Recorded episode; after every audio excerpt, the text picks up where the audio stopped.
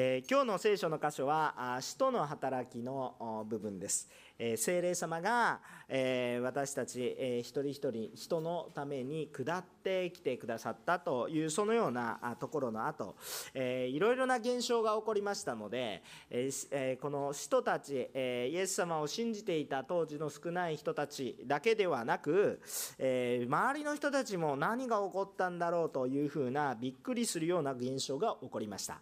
でその中で、え、自分の言葉であれ外国語であれ、え、彼らが何か喋り出してるんですね。すると外国から来た人たちもいてなんで自分たちの聞ける言葉で話してるんだろうとびっくりしてその話を聞きました、えー、そして、えー、そうそうそんな中で、えー、この精霊様に満たされた弟子たちがあ今こそ喋らないといけない時でかなと示されてですね、えー、ペテロが中心として、えこの精霊様が教えてくださる言葉をそのまま伝えていくというようなことを書かれているその場面です。今日皆さんが読んでくださった本文の場所ですね。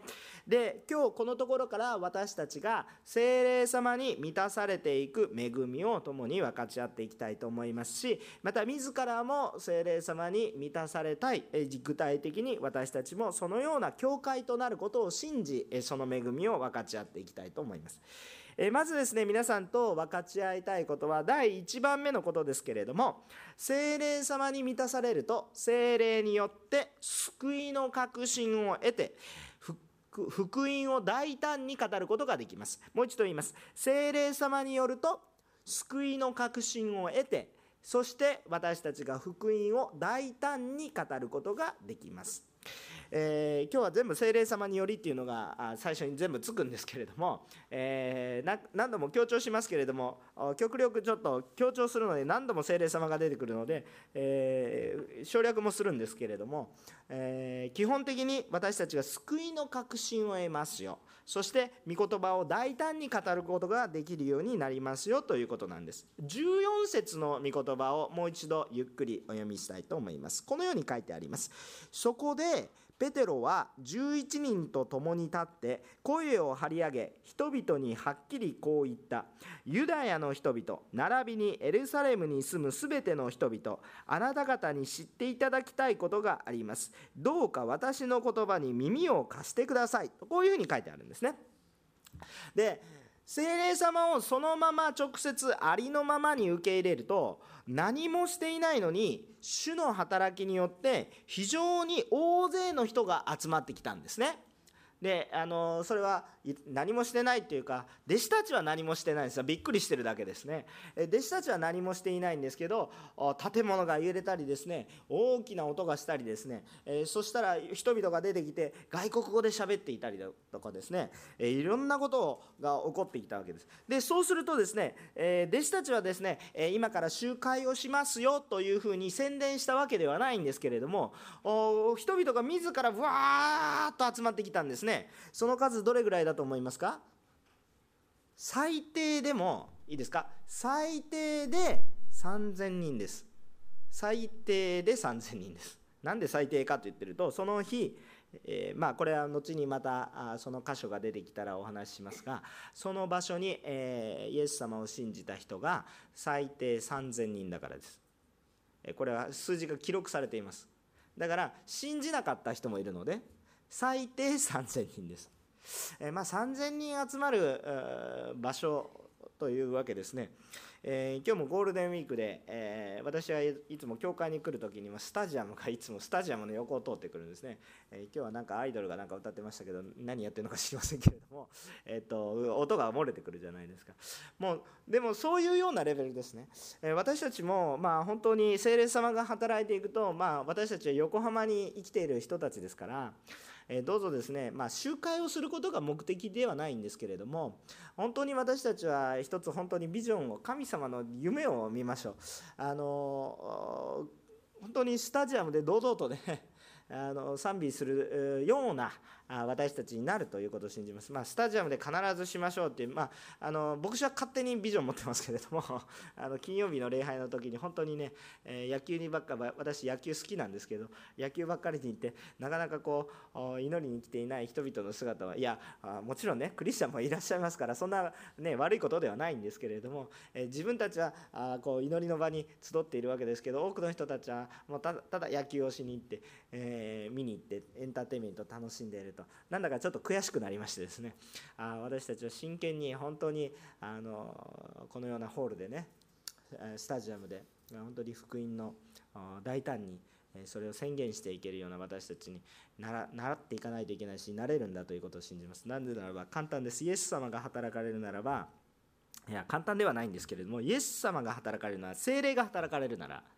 えー、何もしなくても3000人は集まるしあのという事実があったので今私たちに教会があるんだと。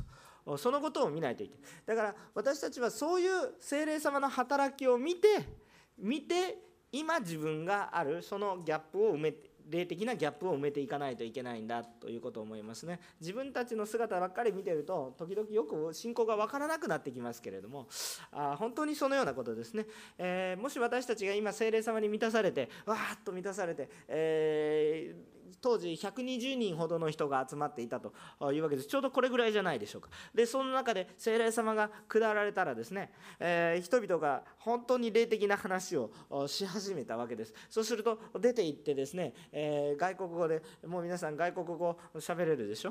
もうあのもう恵みがある前から外国語喋れるでしょあ日本語だって外国語の人います日本語もそうですね、えー、中国語も喋れるでしょ。すごいですね、えー、英語も喋れる人いるでしょ、えー、もっと他の言葉喋れる、まあ、韓国語はね喋、えー、れる人いるでしょ、え、もっと他の言語喋れる人いるんじゃないですかね。英語。スペイン語なんかわからないですけど喋れる人いるんじゃないですか？あの隠しているだけでね。すでに能力はあって。でもそれとはもっと別の言葉も喋るように出ていったら何が起こったのかなって言って3000人が勝手に集まってくる。スタジアムに人たちが何か特別なことが行われてスタジアムより面白いことがあるって言って集まってくるようなもんですよ。でも実際にそうだったわけですよ。この時ね。この時実際そうだったわけです。今日起こらないはずもないわけだからあのそのことをね私たちはそういうビジョンを持ちながらなんか自分たちの考えだと伝道して今日今日新しい人が1人来てくれたら嬉しいなって誰かいらっしゃるかと思うんですけれども。あ嬉しいなとか思って本当にそれもむちゃくちゃ嬉しいんですけど今日は1人明日も1人、えー、10年後には10人増えてとかそんなぐらいの感じで私たちは思ってるかもしれませんけれども。聖霊様が働かれるとちょっとそんな感じじゃないですね。でですから私たちは本当に神様が本当に夢見られることを夢見ていきたいなと思うんですがもう3000人押し寄せてきたわけですよ。でで彼らがなんか自分たちを見て自分勝手なことを言ってるわけです。なんだこの人たちは酔っ払ってるんじゃないかなと思ったりするんですよ。でもなんか酔っ払ってるにしてはちょっと不思議なことが起こってると。なんだろうなって言って、えー、いうふうなことを勝手に彼らは言ってたんです。集まってる人たちね。でそのことはですねペテロや弟子たちにも当然聞こえたでしょ。ね当然。聞こえたわけです。で彼らは以前ねえどんな行動をとったのかというと多くの人たちに囲まれた時彼らはどうなったんでしょうか？イエス・キリストの弟子だと言われることが怖くなって逃げていきましたよね。何日前の話ですか？何日前の話ですか？50日前の話ですよ。なんではっきりと分かるか。はっきりと50日前の話です。何ですか？それ今五巡節の日といってこれは50日目。杉越の祭り。つまりイエス・キリストが十字架にかかる日から日を1日目として数えてそれから50日目の日と定められている日にこのことが起こったからです。だからはっきりと50日前。だから1ヶ月ちょっと前はどうなったかって言ったら激しく逃げたんです。激しく逃げました。はっきりとイエスは知らないとペテロは答えました。3回も。えですからですね同じような状況が来るわけです。なんだこの人たちはと言って集まってきたわけです。何かおかしいことを言っている。でもつい最近50日前にイエス様を十字架にかけろと言って暴動のようなことが起こってきてそしてものすごい怒りがあふれているその中でイエス・キリストとその他の囚人たちがこの十字架にかけられるという事件はたった50日前の話です。あまりにも恐ろしくて逃げ出した弟子たちがいました。でもでもいいですか？彼らが今回どういうふうに思ったでしょうか？多くの3000人以上の人たちが押し寄せてきた時に彼らは恐れを感じたでしょうか。前当時、えー、自分が裏切った失敗したということが頭によぎったでしょうか。迷いが生じたでしょうか。皆さんだったらどう思います皆さんだったらどうですか？50日前に激しく自分はクリスチャンじゃないとか言って告白してもうもう怖くてね迫害されそう殺されそうで言ったんだけれども。50日後にもう一回同じような状況に置かれた。しかも前よりももっとひどい多くの人に囲まれた。さあ皆さんはどうですか？いやあのこのなんで皆さんはどうですかってこれはペテロの話でしょって言ってるように思いますけれども、えー、これは皆さんの話なんです。だから。皆さんはどうですかっていう話なんです。でそこに置かれた時皆さんは、えー、だったら悩みますか？あやばいなと思いますか？怖いなと思いますか？ここの場所でね私が本当に思うのはこの彼らが恐れを感じたかどうかペテロと十二弟子。まあ十二弟子ですね。新しくマッテヤが入って十二弟子ですけれどもこの十二弟子たちがこのことに対して恐れを抱いたかというとおそらく聖書から読み取れる限りにおいてはおそらくノーです。はっきりとノーとは書いてないんですけどおそらくノーです。えっとなんでそんなことができるかっていうとその理由はですねまあ書いてある通りなんですけれどもペテロが自分たちはまあ酒に酔っているんだとあざけられているのにもかかわらずですね何と言ってるかって間髪入れずペテロとその弟子たちはバンと立ち上がってるんですよ。なんかわけのわからない言葉が聞こえた時に間髪入れずパーンと立ち上がってるんですね。立ち上がって逃げていくんではなくて立ち上がって宣言していくんですね。ですからそのようになすぐに声を張り上げてしかしもはっきりとメッセージを語っていってるわけです。ね、でその精霊様に満たされる時にじゃあ私たち何が起こるかって言ったら大胆さが与えられるんです。大胆さが与えられるんです。これもう自分の力じゃないです。ちょっと後でまた明かししていきますけれども大胆さが与えられてる。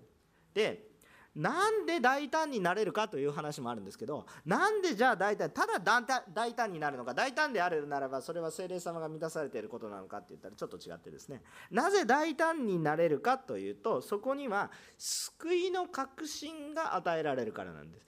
この私が救われているということ救いに預かっていくということ主のために働けるということが現実だということが分かるから。です確信です。現実だということがある。何か頭の中の理想の言葉とか何かあこのそうであったらいいねとか道徳上の話だとかただの理想の話じゃなくてその理想はまさに現実の話なんだということがリアルにはっきりと起こってくるようなものなんです。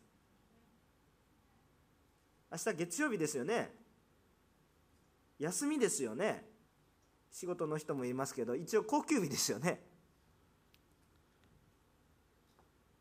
それ皆さんどうですか？あの明日高級日ですって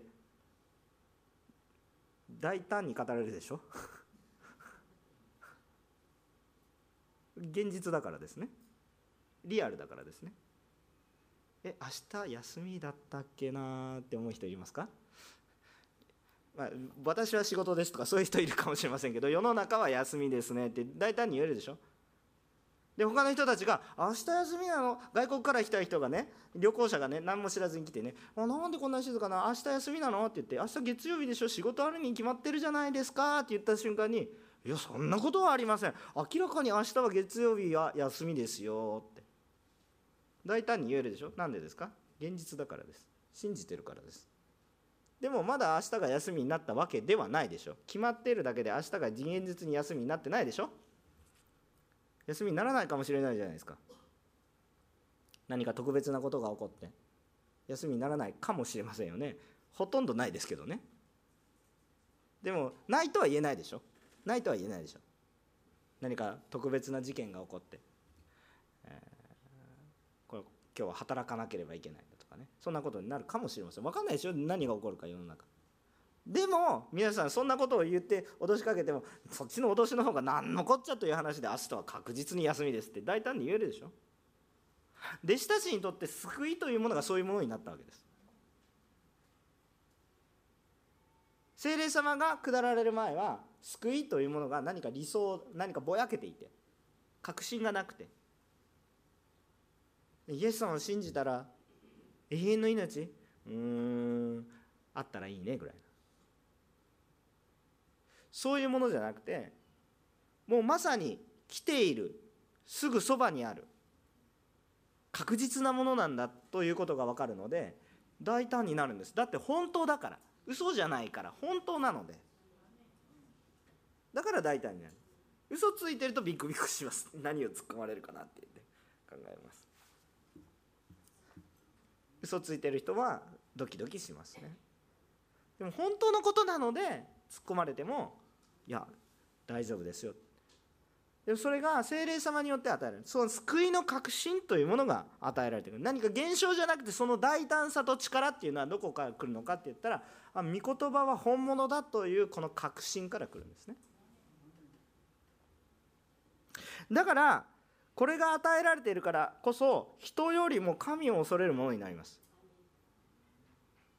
だからこのことがあまりにも強いので人を恐れてる場合じゃなくて神様の力がはっきりと分かるので神様の力がはっきりと分かったら人は恐れるに足らずとなるわけです。神様の力が見えないととっても怖いですね。と時々あのすごく謙遜な方が日本の方でもまあアジアの方謙遜な方多いんですけれどもあの人前に立って喋ってくださいとか言われたらいやいやいやいやいやいやいやとか言うですよね、えー、まあ、何があのあれなのか知りませんけれども、えー、どうぞですねあの主に示されたらどうぞ人前であろうが人がいなかろうがあの主に示されたらそこは語るべきところです。私も主から言われなければ語っていません。まあ、私より年が低い人もいますけれども年の高い方もいらっしゃいますね、えーあの私は基本的に基本的にというか普通にあの先輩方に対して尊敬を払います。あの基本的に尊敬しています。あのというか年の低い人に対しても尊敬しています。あの若者は若者で頑張ってる。自分が頑張れなかったとこ頑張ってる若者だっているでしょ。だから基本的に尊敬をしています。何を偉そうに人生のことを語り御言葉を語れるかっていうことを人のことを考えると語れなくなります。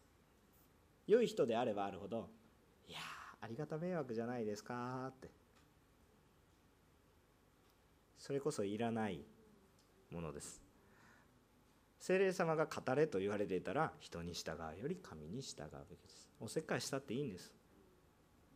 迷惑かけない方がいいですけれども迷惑をかけても伝えないといけないのであるならば伝えた方がいいです。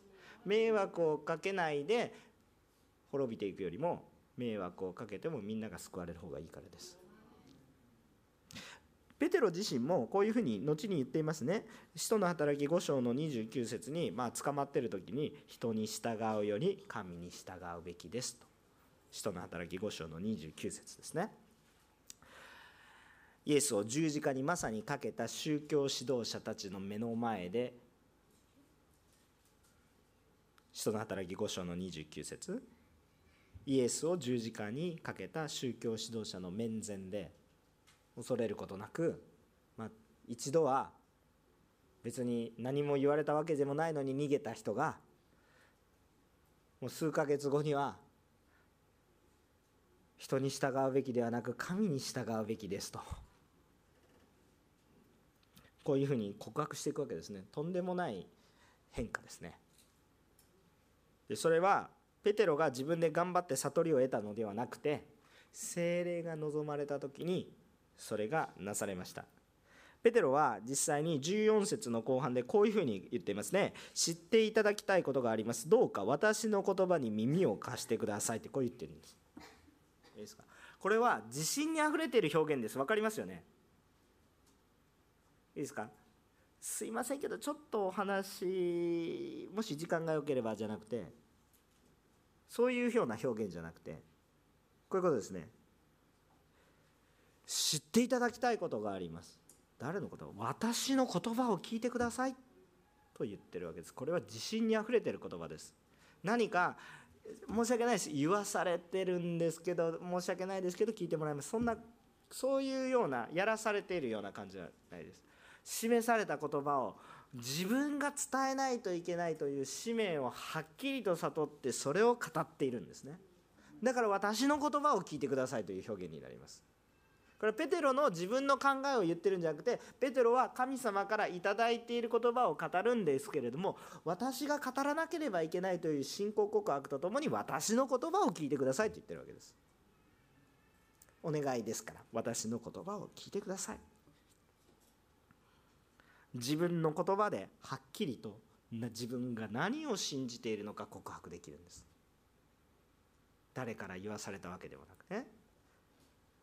でそのような伝えたいという思いを精霊様に触れられると湧いてくるということなんです。皆さんはどうですか、えー、今日御言葉伝えたくて仕方がありませんか、えー、誰かに御言葉を伝えたいということで心がですねなんかもう恋焦がれるような恋したことありますか？皆さん恋したこと。一応私あるんですけれどもえっと皆さんもあるんかと思うんですけれどもない人もいるかもしれませんけれども若いねえ子たちだったらまだない人もいるかもしれませんけどこうねなんか苦しいようだけどそれなんていうかもう本当にね胸が締め付けられるような思い。ですね。その思いが通じないとですね苦しくてたまらないわけです。皆さん御言葉を伝えることがですねあの伝えないと苦しいんだという状況に陥るんです。そのなんか酒に酔ってるんだとか言われたら今度我慢できなくなってきちゃうわけですよ。なんかそれを伝えることによって何か言われるんじゃないかとかそれは超えてですねもうあんまり迷いないんです。パーンって。言えちゃうんです。自分でもびっくりするようなことです。自分で多分びっくりすると思います。あの皆さん伝道した経験っていうのが本当にありますか？らそのあの大衆伝道も当然あって例えばラブソナタに人を連れていくとかそういうこともでもちろん伝道の一環。教会に連れて行きます。教会のイベントに人を連れて行きますって言いますけど伝道の伝道大衆伝道もあるけれども結局人が人に伝えることですから最終的にどこにたどり着くかっていったら個人伝道になります。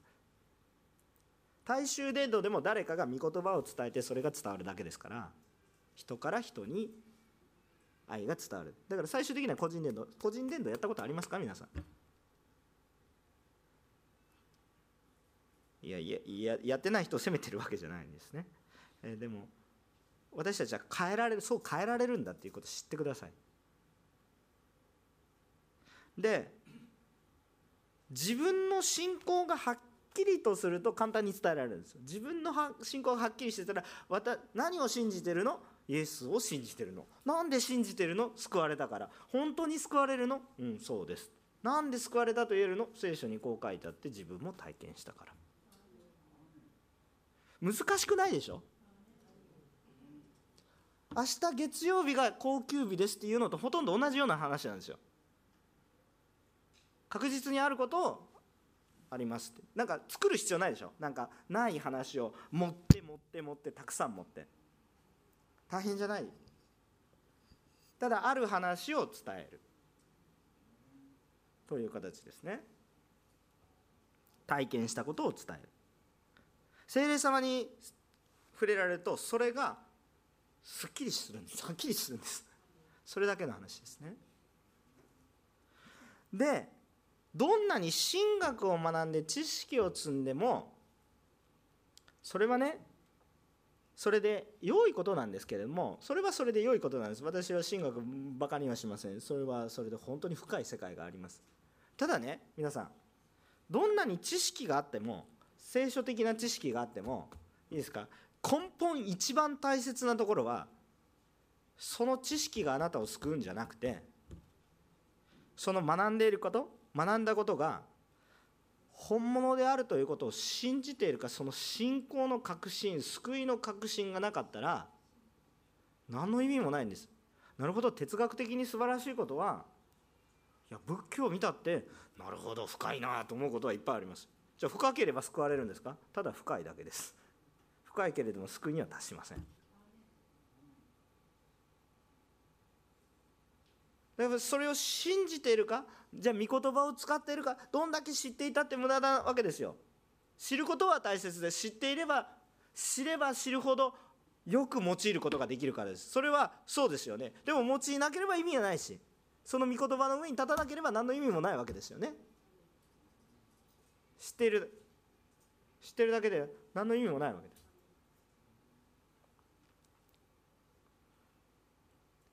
私たちの中にもそういうことあるじゃないですか。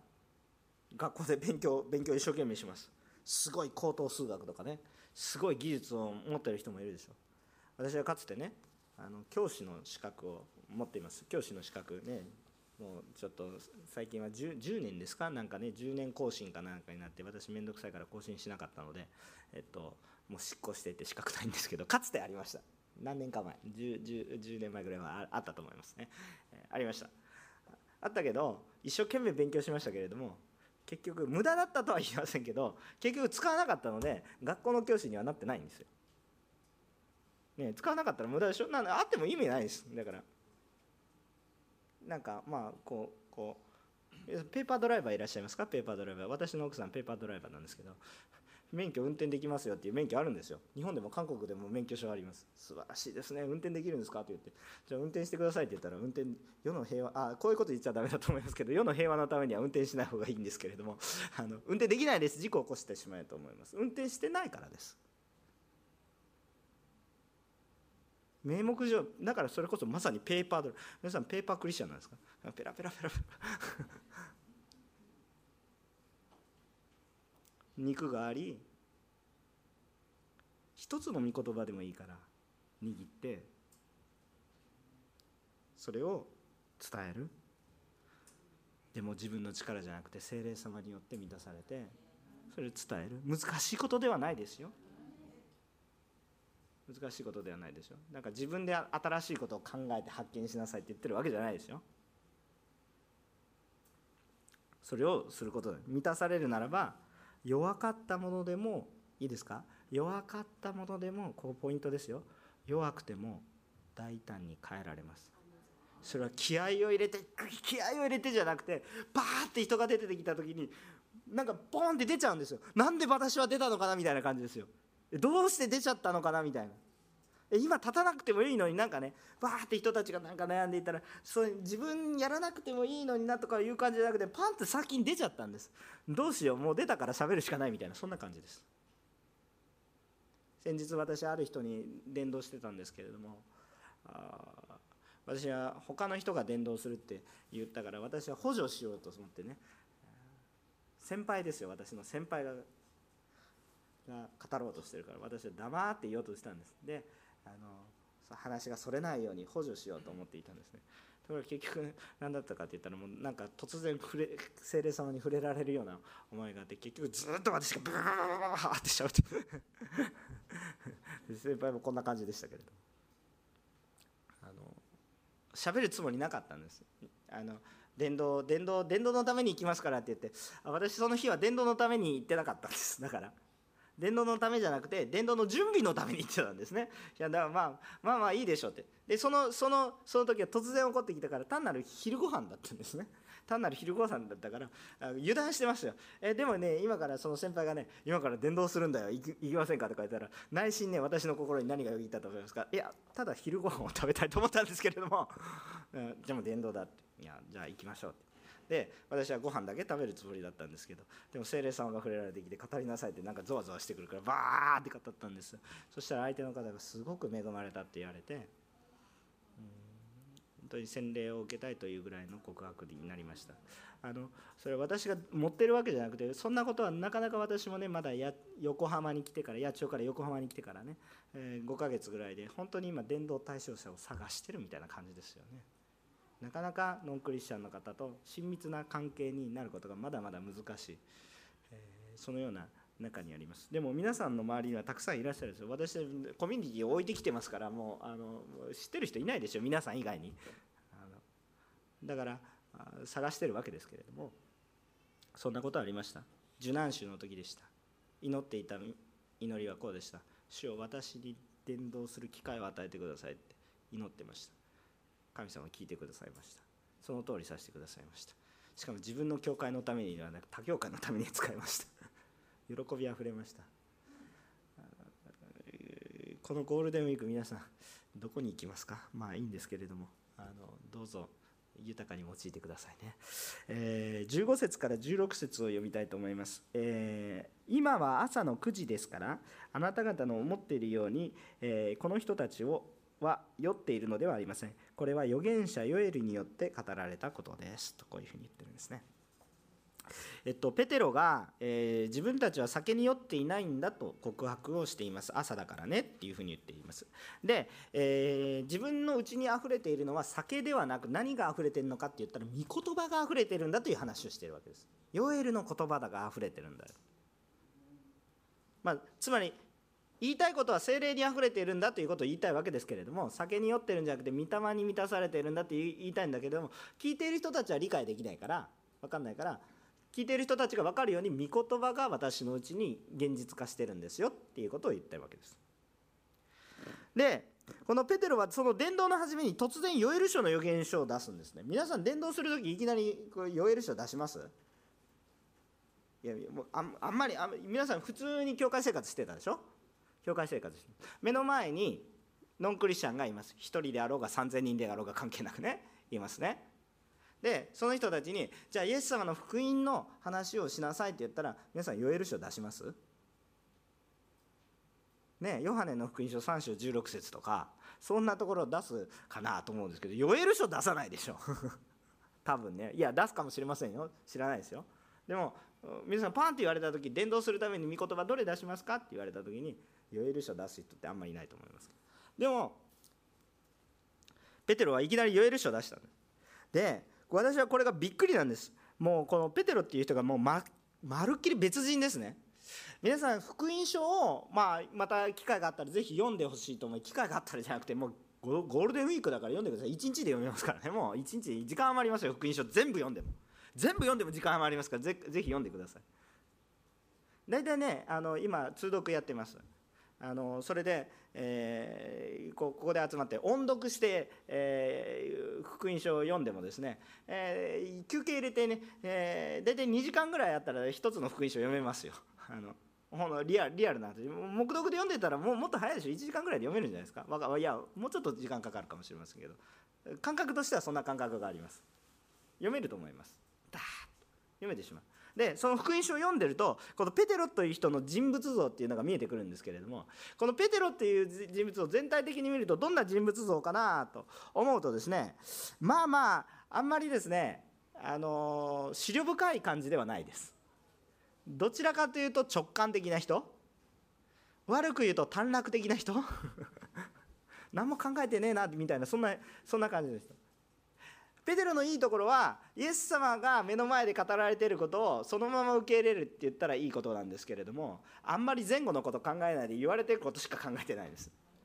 だから言われていることをそのまま受け入れるっていうことは素晴らしいことなんだけれどもそれは神の言葉だから素晴らしいんだけど彼の信仰には御言葉の土台がないんです。悪く言えば。だから何を言ってるのかよく分かんない。でも言われたことをやってるからだからペテロの評価ってこう二重になるんですよね。だからイエス様からむちゃくちゃ褒められる時は本当に最上級で「お前本当にすごいな」って。天国の鍵を開けるようにだ教会の鍵を開けるよとかなんかあなたの上に教会が立っていきますよとかむちゃくちゃすごいこと言われる割にはあのイエス様が十字架の福音の話をしてたらサタンにサンってやられてあのそんなことは言っていきませんと言われたらイエス様から「下がれサタン」とか言われてですね なんかもうボロクソに一番最低の言葉をかけられる。なんかこんな感じですけど。ペテロはいいところは何かって言ったらイエス様の言葉をそのまま受け取ってももうあんまり疑わないんですね。えとにかくとにかくやってみなさいって言ったらやってみますみたいなそういう世界ですよ。なんか疑ってないんですね。それは先入観がないからできるっていう話もありますけれども悪い面は何かって言ったら御言葉の土台がないので漁師だし。御言葉の土台がないのであのこける時は大ごけするっていうそういう感じですね。イエス様の言葉に従ってればいいけれどもイエス様の言葉を理解しようとするとものすごくこける時がある。何を自分でやってるかよく分かんない。でそういうことがありますね。分かってなくても従うので良いこともあるんですけれども。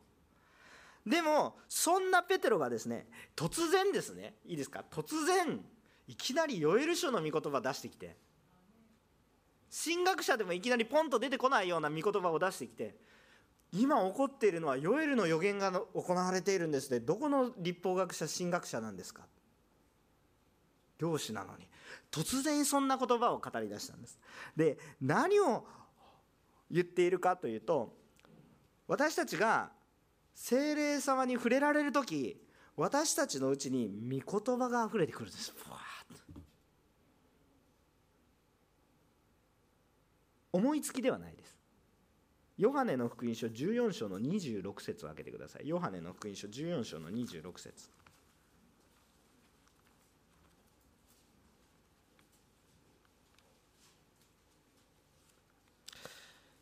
ちょっと読んでみましょうか。ヨハネの福音書の14章の26節こう書いてありますね。いいですか？よろしいでしょうか？ヨハネの福音書14章の26節じゃあお分けになられた人はあお読みになっていただければそれぞれの言葉で読みになっていただければと思いますけど一緒に読んでみましょう。3はい。しかし助け主すなわち父が私の名によってお使わしになる精霊はあなた方にすべてのことを教えまた私があなた方に話したすべてのことを思い起こさせてくださいます。アーメン。助け主精霊が私たちに使わされるとイエス様が話したすべての言葉を思い起こさせてくださいます。思い出させてくださる。そのようなことがね書かれてある。精霊様に触れられると御言葉を思い出しますよ。きっとペテロはどっかで読んでたと思いますね。どっかで読んでた聞いたことがあると思います。でもそんなの覚えてないんです。皆さんも御言葉を毎週聞いています。聞いたことはあるけどこれどこの箇所って言われるとん？やばい。分かんない。多いでしょ？そういう御言葉。でも精霊によると思い出させてくださる。はっきりとここですって言われるそういうことです。しかもその意味まで分かる。なんだかよく分かんないじゃなくてその意味まではっきりと分かる。真理に基づいて語っていくんですね。皆さんにも同じことが起こります。そしてペテロはこの伝えたい言葉これが本当に旧約聖書の御言葉なんですね。で、えー、まあ、3番目今日3番目のことなんですけれども、えー、この御言葉による救いの宣言がなされていきます。私が適当に言う言葉じゃなくて御言葉に基づいた救いの宣言がされていきます。精霊様に満たされると。御言葉に基づいた福音の宣言がなされていきます。えっと、ペテロが伝えたかったその最初の言葉私の言葉を聞いてくださいと言っている割にはヨエル書の言葉だけ語ってるんです。最初ね。いいですか？最初。私の言葉を聞いてくださいって言ってでも今この起こっていることはヨエルの御言葉が成就していることですよって語ってる。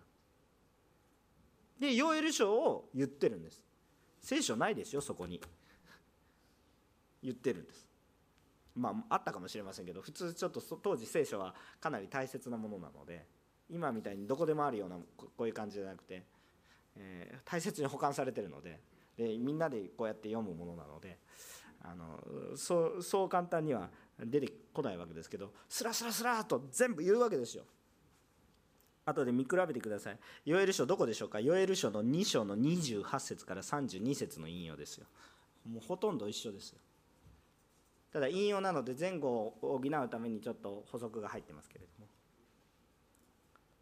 でなぜなぜねペテロはこの旧約聖書の御言葉を語ったんでしょうか？考えてみるとこの日は五巡節の日なんです。五巡節の日っていうのは今で簡単に私たちが受け取りやすく言うならば宗教的な収穫感謝の日です。これ宗教的なことに基づいています。それはつまりユダヤの孤児出エジプトの時にまで遡りますけれどもそこに至ってるわけですね。ですから宗教熱心な人が集まってきてるんです。しかもわざわざ外国からも集まってきてるんです。そしたら集まっている人たちは宗教熱心な人たちです。だから旧約聖書に関心があります。当時の交通手段は何だったですかって言ったら足かラクダかまあロロバはないかな。まあでもロバあったかもしれませんけどね。イエスのロバだって。まあそういうものですね。でそれがあちらこちら外国から来るというのは3ヶ月とか。1ヶ月とかかけてくるわけです。この日に合わせて中距離でも1週間とか。それぐらいかけてくるわけですね。そしたら熱心な人たちでしょ。どう考えたって。この日に焦点合わせてきてるんだから。1年1年準備して出てくるぐらいのもんでしょうね。で出てきて戻ったらじゃあ同じ生活があるのかって考えてみてください。1年3ヶ月ぐらいかけてきたら3ヶ月1年空けるんでしょ？でそしたら畑とか荒れ放題じゃないですか。誰かが荒らしてるかもしれません。だからかなりの決断を持ってきてることが分かるでしょ？宗教熱心なんです。旧約聖書にも関心あったでしょ？彼らはペテロに興味があったわけではないんです。しかもイエス様に興味があったわけでもないんです。でも旧約聖書の神の言葉には必ず興味があったでしょ？宗教熱心なんだから。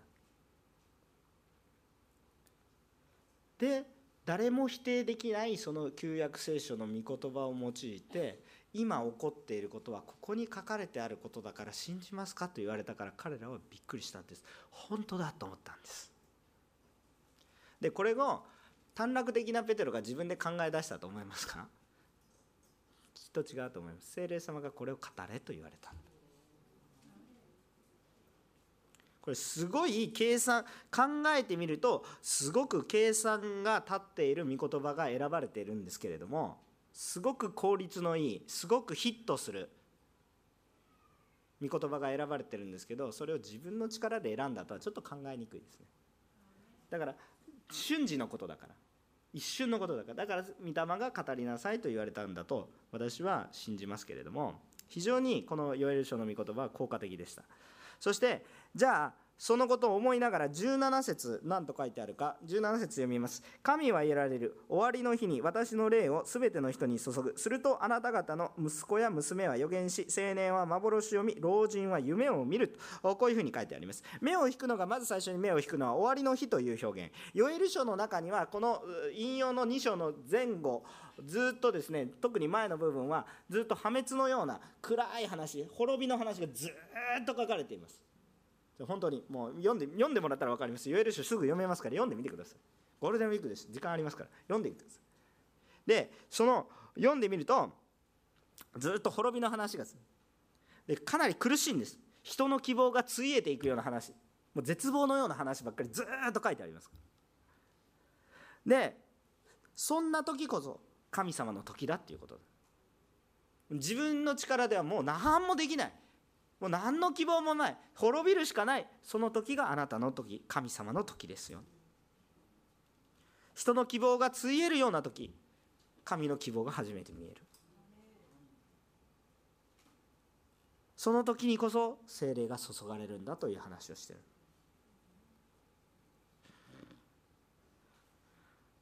で誰に注がれたんですか？息子娘が御言葉を語ると予言すると言ってるわけですね。息子娘っていうのは息子娘っていうのは親の下にいますよね。つまり子供ですよね。子供が予言すると言ってるわけですけれどもこれは未成熟なものとも言えますよね。捉え方によっては。未成熟なもの。未成熟なものであったとしても成熟した御言葉を語るようになりますよ。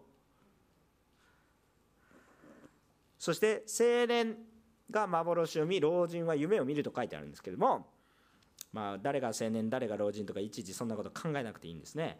夢は夢で終わるから夢見ても仕方がないという人もいるんですけれどもそういうとんちんかんなツッコミ入れてたら本当に虚しいです。いいですか？これはビジョンの話をしています。そんなねあの何て言うかあの上げ足取りみたいな言葉遊びみたいなことではほら聖書はダメだとかって中身の話をしてください。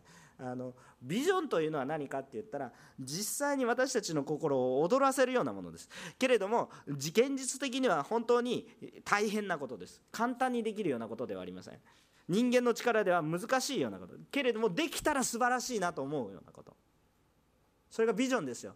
なんか当たり前に普通に生活してて勝手になっていくことがビジョンではない。私明日の朝カレーライスを作ろうってこれこれこれビジョンじゃないですよ。わかりますよね？そんなのビジョンじゃないんですよ。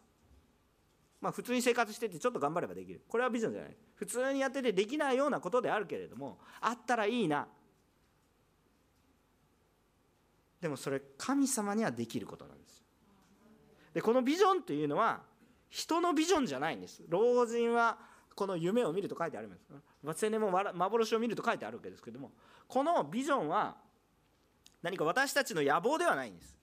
それは神様の夢ですよ。神様がなさる。でこの神様がどんな方なんですか？全能の神様です。全宇宙で作られた神様なんです。必ず実現するでしょう。その夢を見るわけですね。その夢を見るわけ。ですでその夢を見ている人はどんな人かって言ったら若者です。じゃあ青年若者っていうのは体力があるけれどもちょっと頭が足りない経験が足りないお金が足りない。そうでしょ？夢はあるでしょ？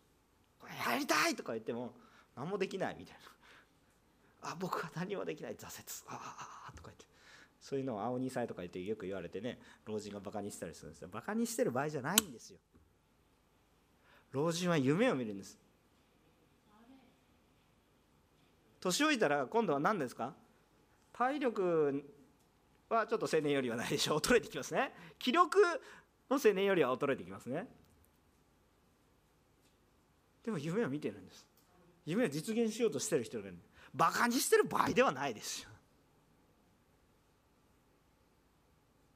つまり何ですかって言ったら共同体に主はビジョンを与えるっていう全て老若男女全てに。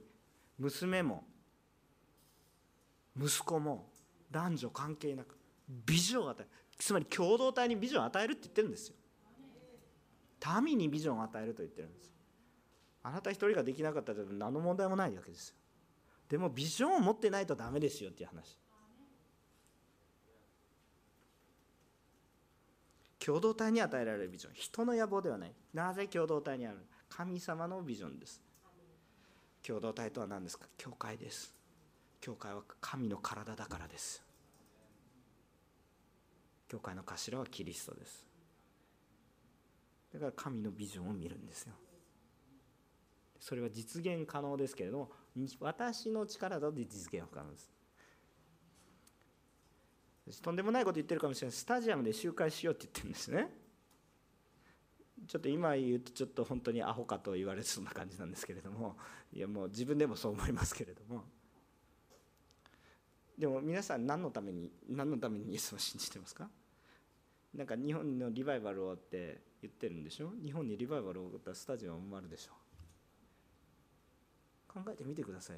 埋まり溢れるでしょ考えてみてください。日本の全ての人が救われるようにって冗談なく祈ってるんでしょ？祈ってないんですか？祈ってるんでしょ？本当にもしそれ実現したらスタジアム溢れますよね。あったらいいなですよね。そうなってほしいなと願ってるんですよね。私の家族も。いいですか？皆さんの家族親戚もろとも全員が救われたら少なくとも館内ホールはいっぱいになりますね。そうじゃないですか？今日皆さん全ての家族息子娘全員集まってきたらこの街道狭いでしょ？それだったらそんなに難しい話にもない。いや難しいんだけれども難しくない。つまりこれビジョンですよね。ビジョンですよね。聖霊様が夢を見させてください。どのどんな時？どこで夢だったね絶望の真ん中で。終わりの日に。何もできないって言ってる時にビジョンを与えられる。ごめんなさい。ここ叩くつもりなかったんですけど。そのようなものですね。18節ですね。その日私は私のしもべにもはしためにも私の霊を注ぐ。すると彼らは予言すると書いてはい。しもべはしため。つまり男も女もそうですけれども同様だとしてるんですが私たちには今奴隷という制度はないですね。奴隷という制度はないですね。当時はありましたということですね。私たち今奴隷という制度はない。当時はありました。今の感覚で考えるならばまあ社会的な地位と考えてもいいかもしれませんけれども、えっと、今は私たちの社会の周りにすぐ奴隷という人はいないんですが世界を見渡すと今でも奴隷はいますね。まあ残念ながらと言いますか。それは仕方がないというかそれのために働く私たちにもなっていったらいいと思いますが、えっと、でも私たちの身の回りにはすぐには奴隷はいらっしゃいません。でで社会的な要するにここで言いたいのは社会的な立場に関係なく偉い人も偉くない人も国籍性別に関係なく主の霊が注ぐということを示していますでこのことは人間が人を見るような価値観では測れないということです私たちはこの人は立派な人だこの人は立派じゃないと人間的な価値観で見てるけれども神様の目から見たら違うよと言ってるわけです。意味分かりますか？何を言ってるか。人間的な価値観からしたらお前は奴隷だ奴隷の価値があるというふうに人が定めたんですよね。人が定めたけれどもこの日には神様の時精霊様が望まれる時には神様はそのものが予言するって言ってる。だから神様の目にとっては人がダメだと言った人であったとしても神様の価値観は違うというわけです。だどっちがずれてるんですか？私たちがずれてるんですよ。ダメだと思う人が予言します。この教会で自分はダメだと思ってる人がいますか？精霊様に触れられたら。あなたが用いられます私は前で喋っていますけど後ろに座っていてまあ早く終われないかなと思ってる人がいるかもしれませんけど精霊様が触れられたら後ろに座ってる人が前に来ます。一番後ろね多分街道の外にいる子供たちが ここに来て予言をするようになります。そういう言葉ですね。これが現実だということです。実際にペテロはただの漁師だったけどガーッと語ってるわけですね、えー、19節。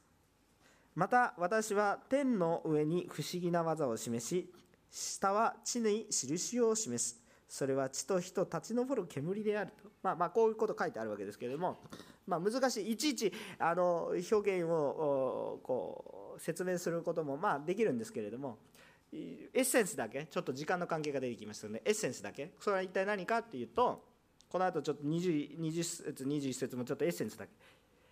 神の御心はどこにおいても知らされます。全全宇宙。どこにいても知らされ天の上でも地の下でもまあどこにいても知らされます。どこまでも立ち上っていくしどこまでも暗くても示されるし。そういうことですね。20節。主の大いなる輝かしい日が来る前に太陽は闇となり月は血に変わる。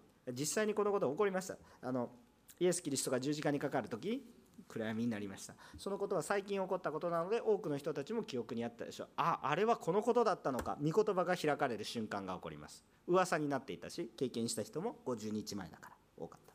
21節。しかしこれ重要です。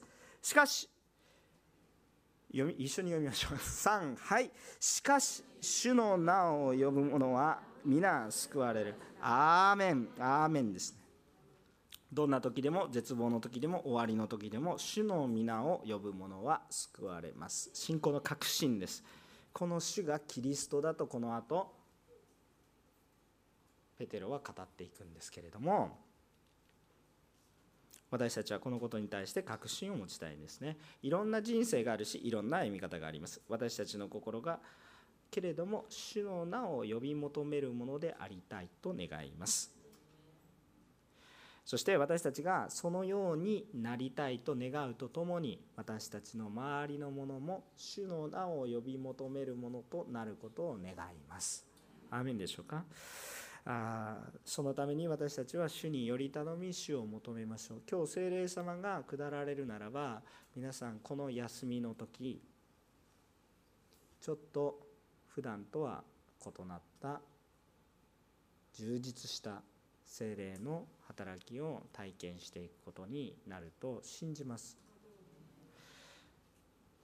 この休み皆さんあのすることがないという人本当にすることがないんですか？もう一度聖書を読んでみてください。すると示される人が現れるのでいや面倒くさいから休もうじゃなくて足を動かして向かってください。何を語ろうかな。まあ今更いろいろ考えても遅いですからあんまり考えないでただ聖書を持ってでも自分にある証を持ってまあ言ってください。ご飯食べてください。楽しい時間を過ごしてください。でもイエス様素晴らしいよ。主の名を呼び求めてください。やることないっていうことはないでしょう。やることがいっぱいな人もいます。行った先で主の名を呼び求めてください。お祈りをしたいと思います。